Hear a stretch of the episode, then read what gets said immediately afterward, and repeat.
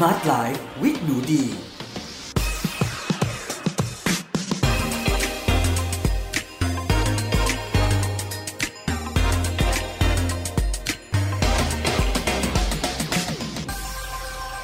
สวัสดีค่ะ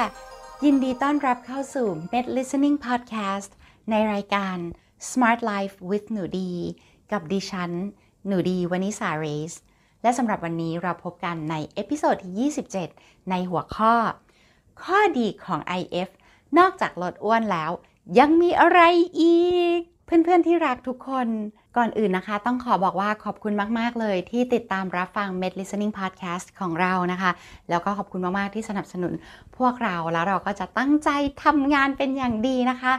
พาข้อมูล งานวิจัยใหม่ ๆ ที่น่าสนใจนะคะ เกี่ยวกับสุขภาพเกี่ยวกับการแพทย์นะคะ เกี่ยวกับจิตวิทยาแล้วก็เกี่ยวกับการใช้ชีวิตเนี่ยค่ะมาแชร์กันในรายการนี้นะคะ ต้องบอกว่าหนูดีชื่นใจมากๆ แล้วขอบคุณจริง ๆ นะคะสำหรับการตอบรับที่ล้นหลามมากๆ แล้วก็ทำให้เรามีกำลังใจสุดๆเลยนะคะ ในการที่จะศึกษาหาข้อมูลใหม่ ๆ ในโลกของงานวิจัยมาแชร์กับเพื่อนๆค่ะ ต้องบอกว่าหนูดี ตั้งใจมากๆเลยนะคะ ที่อยากจะให้คุณผู้ฟังของเราทุกคนเนี่ยค่ะ สุขภาพดีแข็งแรงสดใสนะคะ อยู่กับพวกเราไปนานๆเนาะอยู่ให้นานที่สุดนะคะ เพื่อให้อายุยืนแล้วก็แอคทีฟมีชีวิตที่เป็นอิสระ ปราศจากโรคร้ายต่างๆเนาะแล้วก็สำหรับวันนี้นะคะดิคิดว่าเพื่อนๆหลาย ๆ คนเลยที่ติดตามเนื้อหา IF หรือว่า intermittent fasting นะคะของรายการเรา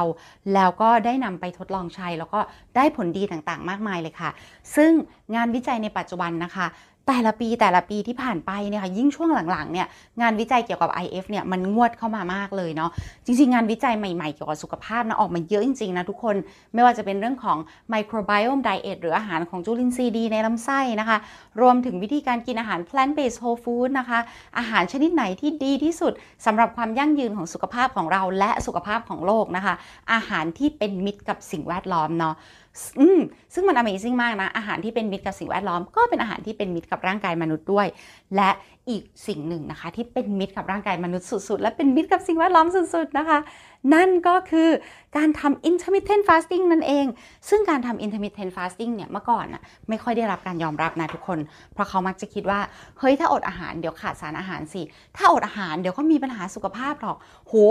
คนเรามันต้องกินดีอยู่ดีมาอดอาหารได้ยังไง ดูซิ พวกเราเนี่ยมนุษยชาติของเราเนี่ยตั้งใจที่จะสร้างอารยธรรม เพาะปลูกเลี้ยงปศุสัตว์ทำทุกสิ่งทุกอย่างเพื่อให้เรามีอาหารกิน พอถึงวันหนึ่งที่เรามีอาหารกิน ล้นเหลือเหลือเฟือมากมาย เรากลับจะไปอดอาหารซะงั้น เฮ้ยคิดได้ยังไง เพื่อนๆ อันนี้บอกเลยนะ คิดผิดคิดใหม่ได้ เพราะอะไรรู้ไหม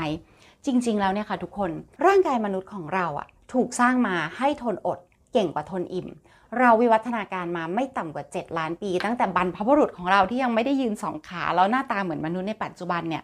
วิวัฒนาการมาเนี่ยเราไม่ได้มีการปลูกพืชแล้วก็เลี้ยงสัตว์เลย เราเพิ่งมีการปลูกพืชและเลี้ยงสัตว์เนี่ยแค่ไม่กี่พันปีที่ผ่านมานี้เองนะคะ ซึ่งเป็นเวลาที่น้อยมากนะเทียบกับความยาวนานของการวิวัฒนาการของมนุษยชาตินะคะ แบบว่าสปีชีส์ของเราขึ้นมาเนาะเพราะฉะนั้นเนี่ยค่ะ คิดดูสิว่าเราปลูกเองไม่ได้เราเลี้ยงเองก็ไม่ได้เนี่ย เราต้องไปหาอาหารตามธรรมชาติ ปีนไปเก็บมั่ง ขุดมันมั่ง วิ่งล่ามันมั่งเนี่ย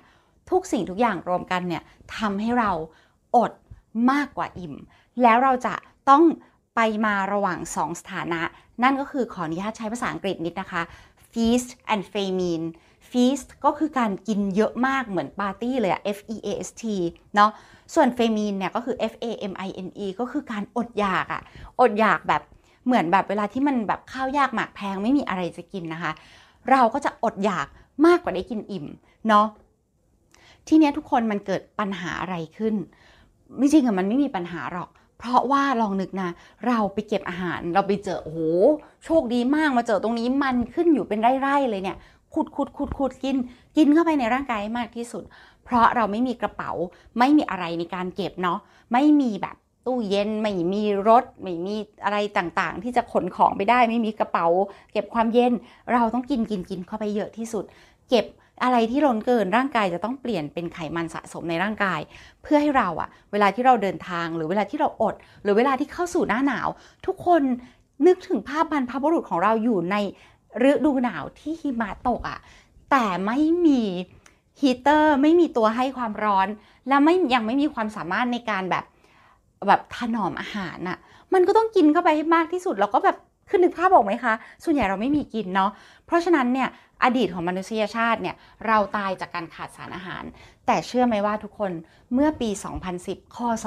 2010 เป็นครั้งแรกของประวัติศาสตร์มนุษยชาตินะคะ ที่เรามีคนที่ตายจากโรคที่กินอาหารล้นเกินนะคะ กินมากผิดปกติ มีไขมันสะสมในร่างกายมากผิดปกติเนี่ยมีคนที่ตายจากภาวะอาหารล้นเกิน มากกว่าคนที่ตายจากการขาดสารอาหาร จากการขาดอาหารหรืออดอาหารตายมากกว่าเป็นครั้งแรกในประวัติศาสตร์ของมนุษย์ นั่นหมายความว่าเราเข้าสู่ภาวะวิกฤตสุดโต่งมาอีกฝั่งหนึ่งคือ มีอาหารล้นเกินแล้วร่างกายบริหารจัดการไม่ได้ ดังนั้นเนี่ยค่ะ ในปัจจุบันเนี้ยการที่เราอะค่ะอิ่มบ้างอดบ้างนะคะ หรือว่าอดให้มากกว่าอิ่มนะคะ โดยการทำ intermittent fasting นะคะ หรือว่าการทำ IF เนี่ยเป็นวิธีการที่ใกล้เคียงกับสิ่งที่บรรพบุรุษเราใช้ชีวิตมามากที่สุดเลยเนาะย้ำอีกครั้งนะคะ สปีชีส์มนุษย์ทนอดเก่งกว่าทนอิ่ม เรามีความสามารถในการบริหารจัดการทรัพยากรไขมัน วิตามินแร่ธาตุในร่างกายของเราในขณะที่เราอดอาหาร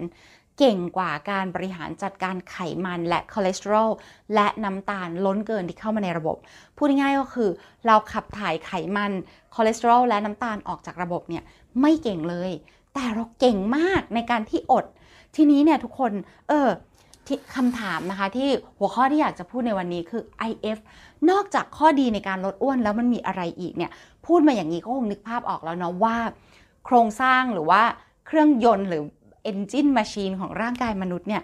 มันอดเก่งจังเลย ทีนี้มันอดเก่งจังเลยเนี่ย มันเกิดอะไรขึ้นล่ะ ในระหว่างที่เราอด เพราะว่าข้อดีของการทำ IF เนี่ย มันไม่ได้มาแต่ว่าน้ำหนักลดอย่างเดียวนะคะ มันมาจากการที่ระบบ ในร่างกายเนี่ยค่ะที่มัน amazing เนี่ยมันถูกทำให้โชว์ตัวออกมา ในช่วงที่ไม่มีอาหารเข้ามาในระบบของเราค่ะ อะไรบ้างล่ะที่เป็นช่วงของการกินและช่วงของการที่เราไม่รับแคลอรี่นะคะ มันมีความแตกต่างกันยังไง อะ โอเคอย่างนี้ค่ะ เราต้องมารู้จักกับฮอร์โมนตัวหนึ่งนะคะ ซึ่งเป็นฮอร์โมนที่สำคัญมากๆ เป็น signature และเป็นหัวข้อหัวใจหลักของพอดแคสต์ในวันนี้เลยนะคะ นั่นก็คือฮอร์โมนอินซูลินค่ะ อินซูลินคือฮอร์โมนที่ตับอ่อนสร้างขึ้นมานะคะ เขามีหน้าที่อะไร เขามีหน้าที่สำคัญคือ ควบคุมระดับน้ำตาลในเลือดนะคะ ด้วยการนำน้ำตาลในเลือด ไปยังเนื้อเยื่อต่างๆ ของร่างกาย เพื่อสร้างเป็นพลังงานนะคะ ที่มีชื่อว่าไกลโคเจน ไกลโคเจนเนี่ยค่ะจะถูกเก็บอยู่ในตับและในเซลล์ของเรานะคะ เป็นพลังงานพร้อมใช้ที่ให้เราสามารถนำไปใช้ได้นะคะ เมื่อเราต้องการที่จะใช้พลังงาน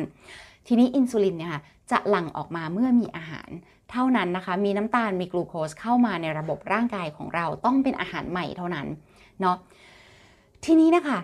เนื่องจากอินซูลินอะเขามีหน้าที่หลักคือนำน้ำตาลในเลือดไปยังเนื้อเยื่อต่างๆนะคะ ของร่างกาย เขามีหน้าที่รองอีกอันหนึ่งนั่นก็คือยับยั้งการเผาผลาญไขมันค่ะ ดังนั้นเนี่ยการที่คนพูดว่า โอ้โหกินคาร์บเราอ้วน มันก็เป็นความจริงส่วนหนึ่งนะทุกคน แต่ในที่นี้เนี่ยเราต้องแยกแยะนะคะว่าคาร์บหรือว่าคาร์โบไฮเดรตที่ไม่ขัดสีเนี่ยเป็นอาหารที่จำเป็นมากสำหรับร่างกายมนุษย์และขาดไม่ได้และต้องกินทุกวันนะนั่นคือพลังงานที่ดีที่สุดในโลกใบนี้เลยนะคะสำหรับร่างกายมนุษย์ แต่มันจะมีคาร์บในอีกกลุ่มหนึ่งก็คือ ในกลุ่มของ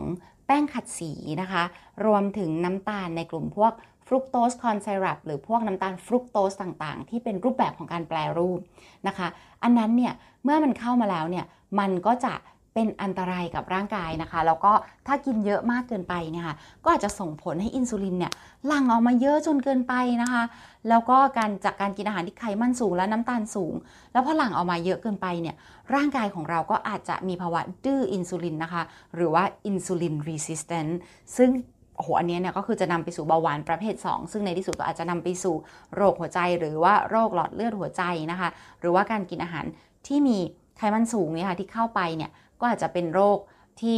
ไขมันในเลือดสูงนะคะ หรือว่าดิสลิปิเดเมียเนาะ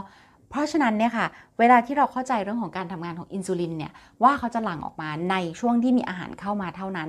นั่นหมายความว่าถ้ามีอาหารเข้ามา อินซูลินก็จะหลั่งออกมา เพื่อนำน้ำตาลที่มากับอาหารเนี่ยไปเก็บไว้ในเซลล์ซึ่งเป็นสิ่งที่เซลล์ต้องการรอใช้อยู่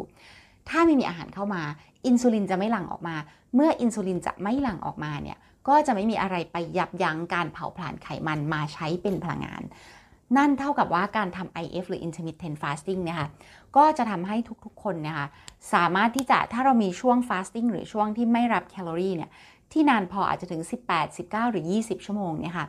จะผลักให้ร่างกายของเราเนี่ยเข้าไปอยู่ในภาวะ ketosis หรือว่า ketogenic state นะคะ ซึ่งเป็นภาวะของการเผาไขมันในร่างกายของเราเนี่ย มาใช้เป็นพลังงานนะคะ ในฟอร์มที่ชื่อว่า ketones หรือว่า ketone bodies ซึ่งสิ่งนี้ค่ะ สามารถนำไปใช้เป็นพลังงานในร่างกาย และพลังงานในสมสมองได้ แล้วก็คนหลาย ๆ คนนะคะ ที่เป็นโรคที่เกี่ยวข้องกับการมีไขมันล้นเกินในระบบนะคะ ไม่ว่าจะเป็นเบาหวานประเภท 2 นะคะ หรือว่าโรคหัวใจหรือว่าโรคหลอดเลือดที่ไปเลี้ยงหัวใจต่างๆ ที่เรียกว่า cardiovascular disease เนาะ โรคพวกนี้ค่ะ สามารถได้รับประโยชน์จากการทำ IF หรือ intermittent fasting ทั้งหมดเลย เพราะว่าสิ่งที่คุณทำคือ หยุดไม่ให้อินซูลินหลั่งออกมาตลอดเวลา เมื่ออินซูลินไม่หลั่งออกมาตลอดเวลา ร่างกายก็ถูกบังคับให้เข้าสู่การเผาผลาญไขมันสะสมมาใช้ เมื่อไขมันสะสมถูกเผาผลาญไปใช้ เท่ากับร่างกายเราเนี่ย ก็ลดไขมันลง หลอดเลือดก็เริ่มสะอาดขึ้นนะคะเอ่อสิ่งต่างๆ แบบว่าพุงเราเหนียงเราแขนเราต้นขาหรือว่าเซลลูไลท์ต่างๆ ของเราเนี่ยก็ค่อยๆถูกนำเผาผลาญมาใช้เนาะทำให้ในที่สุดแล้วเนี่ยร่างกายเราก็จะเข้าสู่ภาวะสมดุล แล้วก็น้ำหนักของเราเนี่ยจะอยู่ในเกณฑ์ที่เหมาะสมกับโครงกระดูกและส่วนสูงของเราค่ะ อีกทั้งนะคะ เวลาที่เรามีอาหารเข้ามาเนี่ยค่ะเพื่อนๆ มันจะมีปรากฏการณ์อีกสิ่งหนึ่งเกิดขึ้นนะคะ คือในร่างกายของเราในเซลล์ทุกเซลล์นะคะ จะมีสิ่งที่เรียกว่าไมโตคอนเดรียหรือว่าไมโทคอนเดรีย ไมโทคอนเดรียเนี่ยค่ะ คือโรงงานถ้าเปรียบเทียบง่าย ๆนะคะ ก็คือโรงงานที่ใช้ผลิตพลังงานในเซลล์นั่นแหละ หน้าที่ของเขาคือสังเคราะห์พลังงานจากอาหารมาให้เซลล์ไปใช้ นะคะ แต่ว่าในขณะที่ไมโตคอนเดรียของเราเนี่ยมีการสังเคราะห์พลังงานเกิดขึ้นเนี่ยมันจะเกิด by product หรือผลพลอยได้ชนิดหนึ่งออกมานะคะ ที่อยู่ในชื่อว่าอนุมูลอิสระหรือว่า free radicals ซึ่งร่างกายของเราผลิตอนุมูลอิสระได้นะคะ ซึ่งในปกติแล้วเนี่ยก็ไม่เป็นไรหรอก ถ้าเรากินอาหารเหมือนในอดีตเนี่ยนานๆทีได้กินทีหนึ่งเนี่ยไมโตคอนเดรียมันไม่ได้โหลดหนักมากรอบมันไม่ได้จัดมากเนี่ยมันก็ไม่เป็นไรอนุมูลอิสระที่มันถูกสร้างออกมาเนี่ย มันก็สามารถที่จะบริหารจัดการได้ ที่นี่ปัญหาในปัจจุบันไงทุกคน คือเรามันกินกันตลอดเวลา ไม่เราไม่หยุดกินเหมือนในอดีต เหมือนกับว่าเขาบอกว่าร่างกายมนุษย์เนี่ยสะสมไขมันเก่งมาก เพื่อเมื่อเข้าหน้าหนาวเนี่ยเราจะได้มีไขมันมาใช้ เมื่อเวลาที่ไม่มีอาหารกิน เราจะได้มีไขมันมาใช้ เราจะได้ไม่ตาย เฮ้ยเพื่อนๆ ปัญหาคือหน้าหนาวในปัจจุบันน่ะต่อให้หิมะตกเอาจริง ๆ เรามีฮีเตอร์ เรามีตู้เย็น เรามีระบบขนส่งอาหารสาธารณะ 24 ชั่วโมง เรามีอาหารกินตลอดหน้าหนาวอะ่ะแล้วเมื่อไหร่อะไขมันมันจะได้เอามาใช้ ร่างกายมันก็เก่งแต่เก็บ แต่ไอตอนเอามาใช้เราไม่ให้โอกาสมันเอามาใช้สักทีแล้วมันจะเก็บไปเพื่อ ถูกไหมคะเราต้องให้มันเอามาใช้ ทีนี้เนี่ยค่ะ กลับมาที่อนุมูลอิสระนิดนึง free radicals ทำไมมันเป็นอันตรายจังเลยทำไมเราไม่อยากให้มันเกิดขึ้น และทำไมเราไม่ควรกินอาหารเข้าไปตลอดเวลา เพื่อให้ไมโตคอนเดรียเนี่ยมันลดการทำงานลงบ้าง เหมือนกับพูดง่ายๆคือเรามีรถอะเหยียบคันเร่งเหยียบเหยียบเหยียบตลอดควันดำก็ออกมาเยอะแยะ เราหยุดเหยียบคันเร่งบ้าง เพื่อลดควันดำที่มันออกมา ร่างกายจะได้ไม่เสื่อมเร็วจนเกินไป มาดูข้อเสียของอนุมูลอิสระบ้างค่ะ